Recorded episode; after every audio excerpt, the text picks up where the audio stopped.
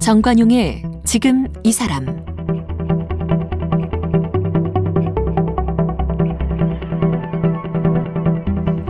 여러분 안녕하십니까 정관용입니다. 추석 기획 가족 상담실 이제 오늘 세 번째 마지막 시간입니다.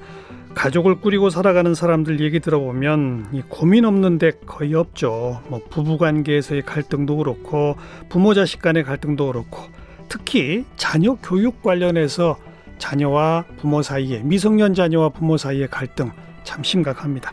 오늘 이제 그 문제 좀 집중적으로 이야기해 보죠. 국내 뇌과학 선구자이신 정신과 전문 이시영 박사님, 또 마음치유 전문가 박상미 박사님과 함께 합니다.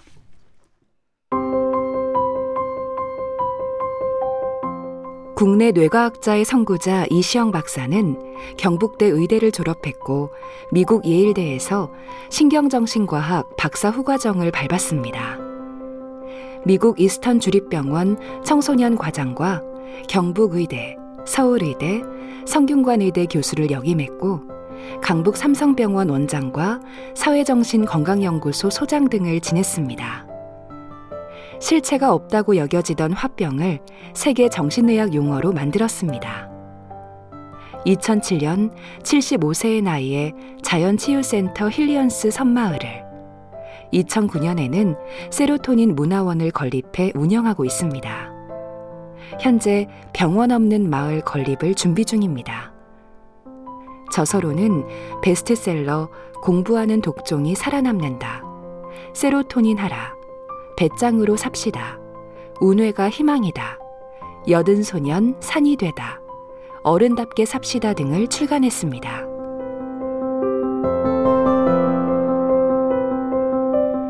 마음치유 전문가 박상미 박사는 문학 비평으로 석사 학위를 받은 뒤 문학 치유의 뜻을 품고 심리학 공부를 시작했습니다. 심리 상담 석사 후 박사 과정 때 독일 학술 교류처 장학생으로 선발되어 한국과 독일에서 공부했으며 문화 심리학을 토대로 스토리텔링을 연구하고 한양대학교에서 박사 학위를 받았습니다. 교도소 재소자들을 대상으로 마음치유 교육을 진행했으며 소년원, 소외계층을 대상으로 마음치유 학교를 열었습니다. 일반인들을 대상으로 심리 상담과 관계 회복 교육을 진행 중이며 상처 치유, 관계 회복, 공감, 소통을 주제로 강의하고 글을 쓰고 다큐 영화를 찍는 감독이기도 합니다. 쓴 책으로는 마음아 넌 누구니 나를 믿어주는 한 사람의 힘, 박상미의 고민사전, 마지막에는 사랑이 온다 등이 있으며 타인으로부터 나를 지키는 관계의 기술을 엮은 책, 관계에도 연습이 필요합니다를 출간했습니다. 다큐 영화 미혼모와 입양인들의 이야기 Mother My Mother, 베이비박스의 문이 열리면, 낙태 등을 제작했고 폐광촌 할머니들과 함께 책쓰기 프로젝트 내 인생 책 한 권을 낳은 내를 이끌었습니다.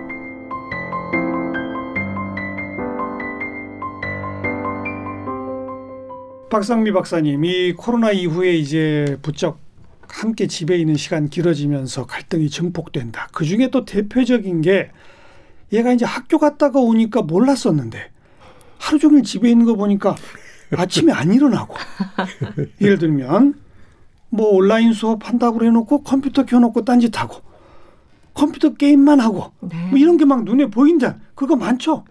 너무 많습니다. 네.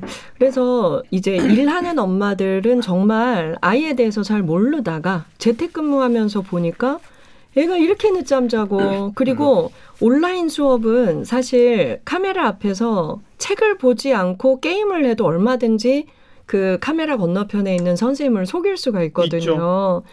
소리는 수업 소리를 켜놓고 실제로는 게임을 하는 아이들도 너무 많고요. 예. 그래서 어 정말 부모랑 청소년 자녀의 갈등이 많이 늘어나고 상담실에 끌려오는 청소년들이 정말 많아졌습니다. 그렇죠. 네. 그래, 어떻게 상담해 주세요? 그럴 경우에. 어, 근데 아이들의 게임 중독, 인터넷 중독이 정말 심각한 상황에 음. 와 있어요. 친구들하고 실컷 뛰어다니면서 놀던 아이들이 그걸 못하니까 온라인 세계에 더 빠져드는 거죠.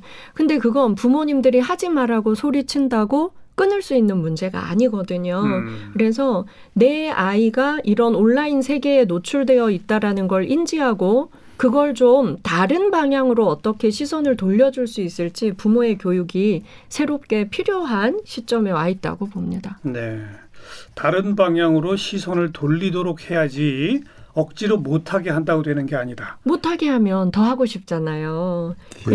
예. 근데 바로 그 다른 방향으로 시선을 돌리게 할 방법을 잘 모르는 것 같아요. 참 어려운 숙제입니다. 그러니까요. 어, 그러니까 이거는 이제 애만 이게 우리가 고친다고 되는 게 아니고 이제 인터넷 게임 중독이 제가 그저께 중독 연구소에 갔더니 거의 700만 명으로 추산을 하고 있더라고. 음. 우리나라 중독 환자가 그래도 이제 이제 한 사람 한 사람 치료를 하려 그러면은 그 개인보다는 역시 그 어, 부모와 같이 치료를 받아야 됩니다. 그렇죠. 예. 많은 그 중독 전문가들은 그걸 꼭 부모와 함께 치료를 예. 받아야지 애 혼자 이 치료를 한다고 이 치료가 되는 게 아니라 예. 그런 이야기를 많이 하고 있는데 저는 이 청소년들을 상대로 한 이 중독 문제는 참 그 전문가들도 어 이렇게 해라 뭐 해답이 시원하게 나오는 게 없는 것 같습니다. 음. 그래서 참 아주 집집마다 좀 고민인데 그래도 이제 아이들에게 그 대안을 찾아주는 그것이 그래도 제일 좋은 방법이다. 교과서적 방법이에요. 그렇죠. 교과서적 방법이죠. 게임 말고 예. 흥미 있게 할 무언가. 예. 근데 그게 참 막연하거든요. 예. 네, 이 중독을 끊는다는 건 정말 어렵기 때문에 청소년들을 어른들이 이해해야 될 게 흡연하시는 분들이 하루아침에 담배를 끊는 것 굉장히 어렵죠. 하루아침에 술을 끊는 건 어려워요. 아이들도 똑같습니다. 하루아침에 스마트폰 그만해, 그리고 게임 그만해, 어렵거든요. 그래서 이 중독을 끊는 방법은 이것을 대체할 만한 흥미로운 걸 발견해서 관심을 그쪽으로 옮겨주는 방법밖에 없어요. 그렇다면서요. 그런데 어 제가 이런 게임 중독이나 온라인 중독에 빠진 아이들 부부 아니 가족 상담을 해 보면 공통점 1번이 가족 간에 특히 부모 자녀 간에 대화가 없을수록 이런 중독의 아이들은 예. 많이 빠졌고요. 예. 이제 효과를 본 방법을 말씀을 드리면 먼저 아이를 공감해 줘야 돼요. 맞아. 요즘 학교도 안 가고 집에만 있으니까 얼마나 심심하고 스트레스 쌓여. 음. 그러니까 게임 좀 하면 스트레스가 풀리지. 재밌지. 그래 음. 이해해. 우선 공감을 해주면 애들이 좀 마음을 열어요. 예. 그럼 저는 종이를 주고 자 1번 너 제일 재밌는 거 게임이야 그치? 음. 그 1번 게임 써 그럼 애들이 써요 그럼 좋아 우린 이제 10번까지 할 거야 어. 2등은 뭐야 3등은 뭐야 그러니까 재밌는 걸 쓰라고 하는 그렇죠. 거예요 그렇죠. 재밌는 거 10등까지 해보자 15등까지 해보자 음. 그러면 아이들이요 내가 게임 말고 재밌는 게 뭐지를 생각하죠. 생각하죠 그러면 10번 15번까지 애들은 써요 예. 예 그래서 그 중에서 방향을 옮겨주는 겁니다 예. 그래서 아이들이 쓰다 보면 농구를 하고 싶어요. 음. 농구공 하나 사주면 운동장에 가서 혼자 골대에 몇 골 넣었나 이걸 할 수도 있고요. 또 어떤 아이들은 볼링장에 가고 싶어요. 예. 예. 가족과 함께 갈 수 있죠. 예. 또 어떤 아이들은 기타를 배워보고 싶어요. 예. 이런 것들이 나오더라고요. 예. 그러면 아까 부모와 함께 상담 받으셔야 한다. 그 말이 맞는 게 부모님이 옆에서 그걸 보셔야 돼요. 그렇죠. 그래서 아이가 게임 다음으로 재밌는 것 10개, 15개 중에서 부모가 함께 해주면 더 좋습니다. 음, 음. 그래서 최근에 가장 효과 본 아이는 3번에 농구를 썼어요. 음. 그래서 농구공 하나만 사주면 혼자 한번 그 농구 골대에 골 넣으면서 한번 놀아보겠다. 그래서 제가 아빠가 함께 하시라 그랬어요. 그래서 아빠랑 함께 이제 골 농구. 넣기 시합을 예. 하면서 너무나 관계도 좋아지고 그렇죠. 아이가 게임에서 서서히 멀어질 수 있도록 음, 음. 예, 그래서 재밌는 걸 10개, 15개 써보자. 정말 네. 좋은 방법이네요. 예. 어. 방금 그 이야기는 저 소아 청소년 텍스트북에 좀 실어야 될 것 같습니다. 그래야죠. 아, 예. 그래야죠. 그래서 참 그렇게 아주 어, 논리적으로 그래도 가능한 방법은 네. 그 방법인 것 같습니다. 그렇죠. 정말 네. 예, 아주 훌륭한 방법인 것 같습니다. 이 예. 저도 그 전문가들 얘기를 들어보면요. 제일 나쁜 방법이 이거래요. 몇 시간 공부하면 게임하게 해줄게. 아, 이거래요. 예. 맞습니다. 그러면 음, 이게 완전히 주객이 전도돼 가지고 음, 공부는 하는 척만 하고 하는 척. 음, 게임에 대한 애착과 저 집착과 중독성은 음. 더 강화된대요. 맞습니다. 예. 네. 반대로 오히려 음. 게임 몇 시간 하고 너 하고 딴 거 맘대로 해. 뭐 이렇게 하는 게 낫다고 그러더라고요. 맞습니다. 근데 지금 박사님, 박상희 박사님 말씀하신 게임이 제일 좋으면 이두 번째, 세 번째 좋은 거 생각해 보자. 네. 이걸 부모와 함께 하기. 음. 진짜 좋은 방법이네요. 네, 예. 그래서 음. 아이들에게 가장 효과 없는 교육이 뭐 하지 마, 하지 마, 하지 마. 이건 결코 효과가 그러니까요. 없어요. 뇌 안에 행동의 스위치의 불이 올라가다가도 그냥 내려와요. 음. 그런데 뭐가 재밌어? 그렇죠. 방법을 완전히 바꾸는 거죠. 예. 뭐가 재밌어? 그거 할 수 있게 도와줄게. 그러면 아이들의 뇌는 계속 찾고 있었어요. 게임 말고 재밌는 거 뭐지? 뭐지? 예. 그렇게 찾게끔 하는 기회조차 안 주죠. 안 주죠. 하지 마. 맞아요, 이 맞아요. 말을 하느라 뭐가 재밌어 물을 시간이 없는 거죠. 네. 컴퓨터나 스마트폰에 이렇게 빠져 있는 자녀들을 고민하시는 분들 이 첫 번째 방법 이거 꼭 기억해 두시기 바랍니다. 네. 조금 더 이제 확대시켜서 이야기해 보면 특히 미성년 자녀와 부모 사이의 갈등의 핵심은 교육에 대한 가치관의 차이, 음, 부부간에도 이것 때문에 싸우는 경우 많고 네. 이제 바로 그 근저에는 내가 이렇게 못 살았는데 내 자녀는 이렇게 살았으면 좋겠어. 음. 자기 인생에 대한 무슨 무슨 대리 충족이랄까 뭐 이런 거 있는 거 아닙니까 이시영 박사님? 그렇습니다. 그런 이제 좀 한이 맺힌 사람일수록 자녀 교육에 대한 열의는 더 많죠. 집착이 강하고. 예. 또 그리고 또 자기가 성공했으면은 너도 해야 된다. 그것도 좀 또 많고요. 그러니까 이제 우리가 확실히 아이들에 대한 기대가 이렇게 너무 큰 것은 사실입니다. 우리 가족 간에 유대 간에 아까 우리가 몇 번 지적을 했지만 실제로 이 아이들에 대한 기대가 사실은 너무 큽니다. 예. 그래도 우리 아이들이요, 어, 세계 그 학력 검사를 해보면은 우리 한국 아이들하고 핀란드 아이들하고 공부하는 시간이 성경은 비슷한데 1, 2등에 서로가. 어, 그래서 다투는데 공부하는 시간이 핀란드 아이들보다 우리 아이들이 두 배를 더 많이 한대요. 그렇대요. 확실히 우리 아이들이 정말 공부를 많이 하는 것은 사실입니다. 어, 게임 중독도 중독이지만 예. 우리 아이들이 정말 열심히 하고 근데 그두 예. 배나 공부했는데 성적이 엇비슷하다는 얘기는 비효율적으로 공부한다는 얘기도 그렇죠. 있는 겁니다. 예, 예. 예. 효율적이지 못하는 거죠. 음. 예, 사실은요. 근데 이 참 우리는 그래도 이 정부에서도 그렇고 저는 제 개인적인 경험으로는요. 제가 이 고등학교 1학년 때 전쟁이 났어요. 예. 그래서 이제 참 이 학교는 모두 이제 유엔군한테 다 내주고 우리는 이제 뭐 어, 저 기와꾸리도 뭐 어, 방천에 다리 밑에서도 공부하고 그랬어요. 어, 우리 학교는 그때 이제 지금 동대구역 근처가 거의 전부 버리밭이고 기와꿀이었어요. 거기가. 네. 네. 거기서 공부를 많이 했습니다. 어. 주로. 정말 그때는 우리가 대포 소리를 들어가면서 공부를 한 거예요. 인민군이 낙동강까지 쳐들어왔습니다. 맞아요. 예. 그리고 동쪽으로는 포항이 뚫렸고 전선이. 그리고 영천까지 쳐들어왔고. 예. 저 남쪽으로는 정말 진해 마산도 다 그렇게 이게 남은 것이요. 이 대구에서 부산까지 그 경부선 그 예. 일대만 남아 있는 겁니다. 예. 예. 그래서 나는 지금 생각해도 야, 어떻게 그런 어, 정말 참 백서 간두에선 조국의 운명을 앞에 두고 음. 그 어떻게 학교를 열었을까? 저는 그게 생각해도 신기하더라고요. 예.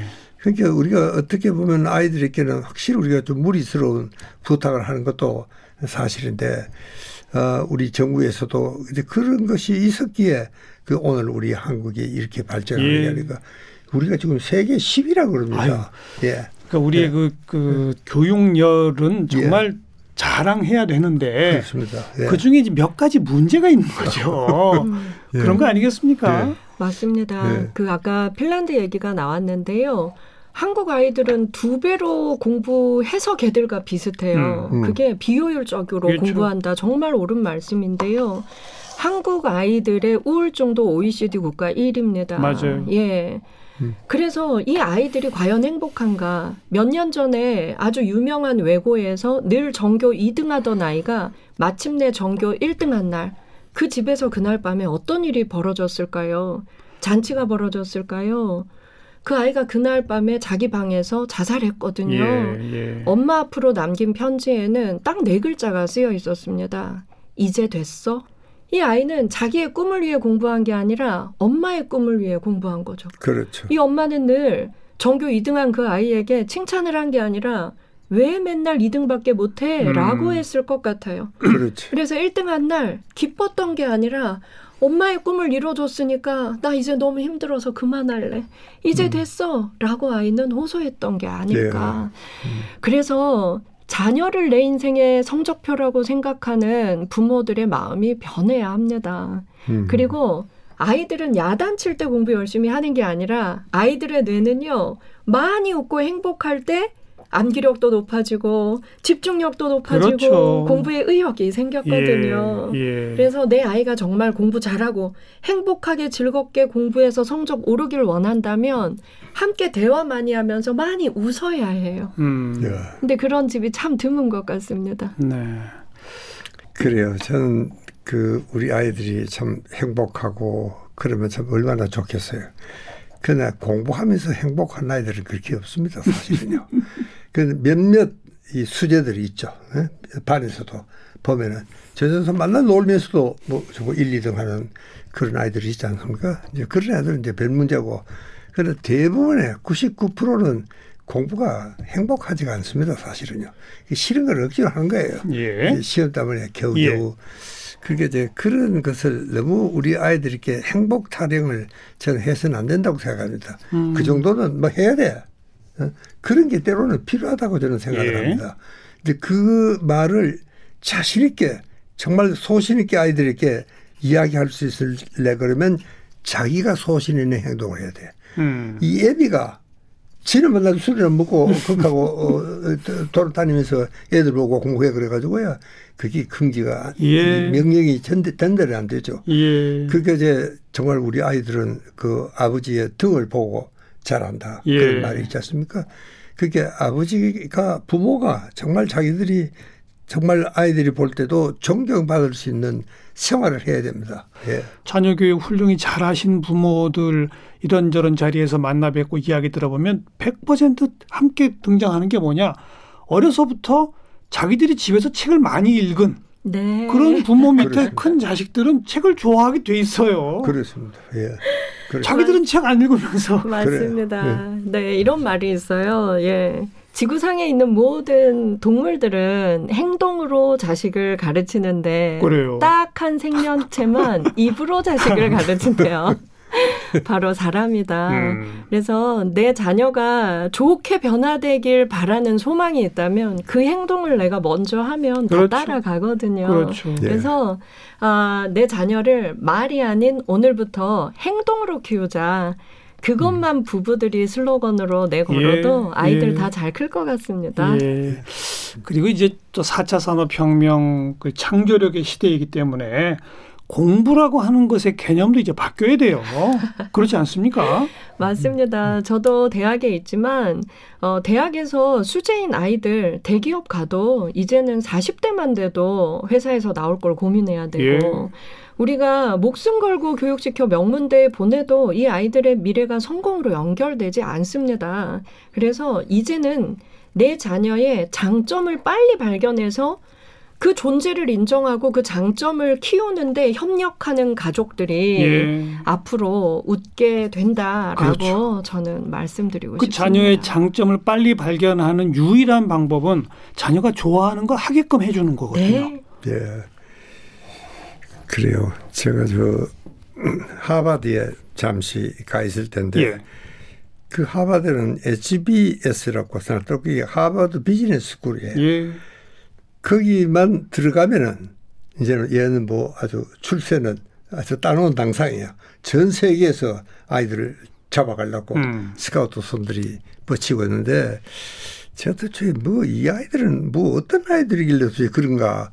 제가 그 어, 한번 가봤어요. 예. 예. 그랬더니요. 거기 아이들은요. 나는 그 뜰을 다닐 때 걸어 다니는 아이를 못 봤어요. 종종걸음이야. 항상. 음, 음, 그리고 저 커피도 앉아서 커피 마시는 사람 못 봤고요. 커피 스탠드에 가서 음. 한잔 빼가지고 서서 이렇게 마시고 회의할 때도 보면 서서 해요. 서서. 서서 그냥 몇 마디 하고 예. 또 헤어지기도 하고. 자, 저놈들이 저러니까 온 세계 사람들이 쟤들을 탐을 내는구나.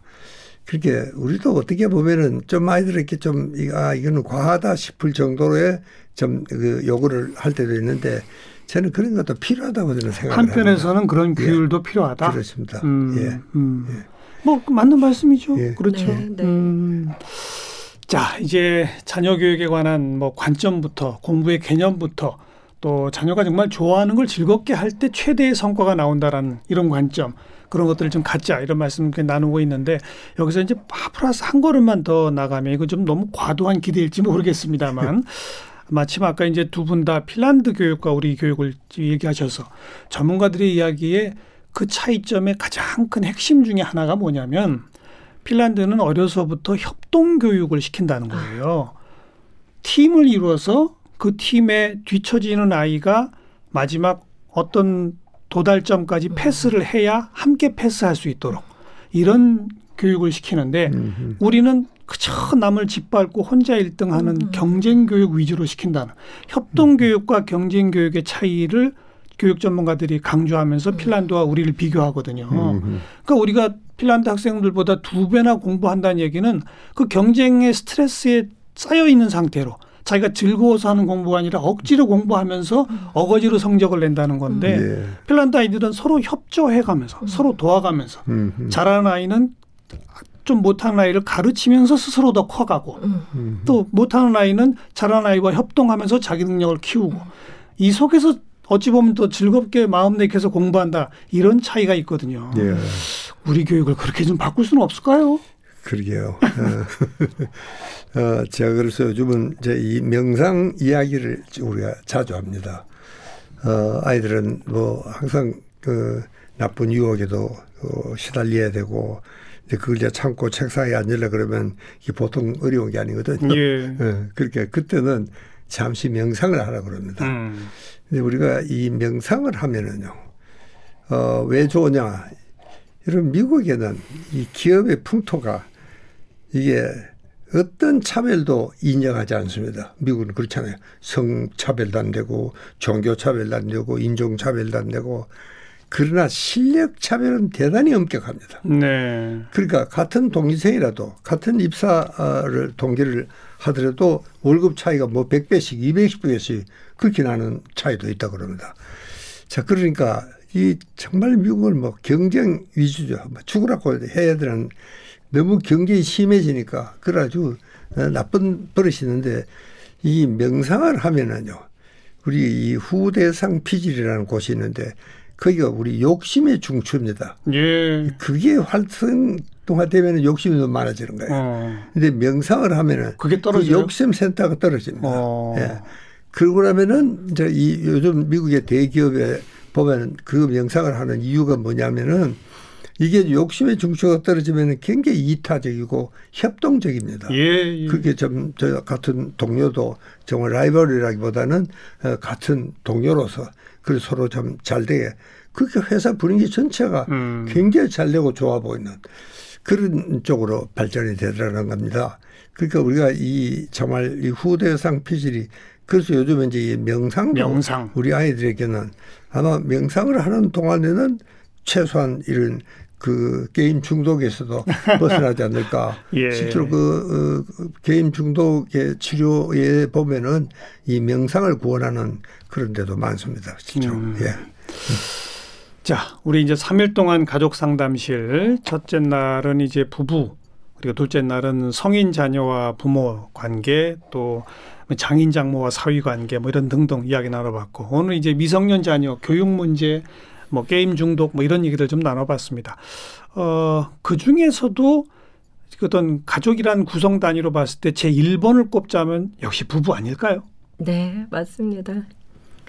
아이들은 사회를 그리고 인간관계를 모든 걸 부모님의 대화와 또 부모님의 인간관계 맺는 걸 보면서 배우니까요. 예. 사실 부부 관계가 그냥 인간 대 인간의 관계가 아니라 내가 내 자녀들의 하나의 우주를 형성해 준다.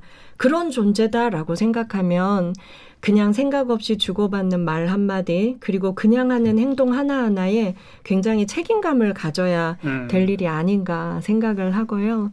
그리고 아이들에게 있어서 우리가 얼마나 큰 존재인지 어, 좀 진지하게 생각해 보는 그런 시간을 이 추석 연휴에 부부들이 좀 가지면 좋겠습니다. 어떻게 생각하세요? 확실히 이제 좀 많은 것이 달라져야 된다. 예. 어, 또 달라질 수밖에 없는 어, 그래도 사회 동향이 어, 그렇게 이제 가니까 정말 우리가 참 어, 각오를 새로이 다져야 되겠다. 어, 그래서 참 이 변화하는 시대를 잘 읽고 거기에 잘 적응을 할 수 있는 그런 가족 관계가 돼야 되지 않을까 그렇게 생각을 합니다. 그리고 네. 이 코로나 때문에 뭐 억지로 붙어 있는 시간이 길어지게 됐다. 보통 이렇게 얘기하지만 사실은 이거는요. 거스를 수 없는 시대의 추세예요. 점점 네. 온라인상의 만남, 재택근무 이런 건 이미 늘어나고 있었는데 코로나 때문에 급속히 속도가 빨라진 거지. 네. 그렇습니다. 코로나가 없어진다고 다시 옛날 그대로 돌아간다? 절대 그렇지 않습니다. 네. 그렇습니다. 결국은 또 그리고 그리고 우리가 그 동안에 지나치게 과로 사회였고 또 뭐 뭐 술자리다 회식 문화다 이런 게 너무 많았었어요. 네. 점점 가족 중심의 문화로 변화하는 것도 시대적 추세였어요. 이미 음. 그렇습니다. 이것 역시 앞으로도 가속될 거거든요. 네. 그렇습니다. 그 거기 적응해야죠. 뭐. 그래요. 예. 그러니까 저 정말 이 코로나 시대는 이제 모든 것이 조금 이제 우리가 제한을 받게 되는 어, 그런 어, 세월을 살 수밖에 없는데 어, 저는 그래서 이 역을 역으로 쳐라 역발상을 역발상. 오히려 이때 저는 참 이번에 이 코로나가 생기고 그렇게 2년이 거의 다 돼 가는데 저는 그동안에 책을 다섯 권을 샀습니다. 예. 그- 그렇게 생각하면 오히려 코로나 시대가 저한테는 예. 개인적인 차원에서는 예. 굉장히 하나의 축복이고 예. 그러니까 이제 역을 정말 역으로 쳐라 그, 그, 그런 발상도 중요하지 않을까 생각을 합니다. 자, 예. 박 박사님도 마지막 말씀. 네. 우리가 이런 방송을 기획하고 이런 대화를 하는 것 자체가 저는 굉장한 대한민국의 가능성이 시작되었다고 생각을 합니다. 갈등이 드러남으로 인해서 우리는 소통에 관심을 갖게 되었고 또 이제 나이 든 세대와 젊은 세대들이 어떻게 하면 소통할 수 있을지 고민하기 시작했습니다. 예. 그래서 오늘부터 하나씩 실천하시면 좋겠습니다. 음.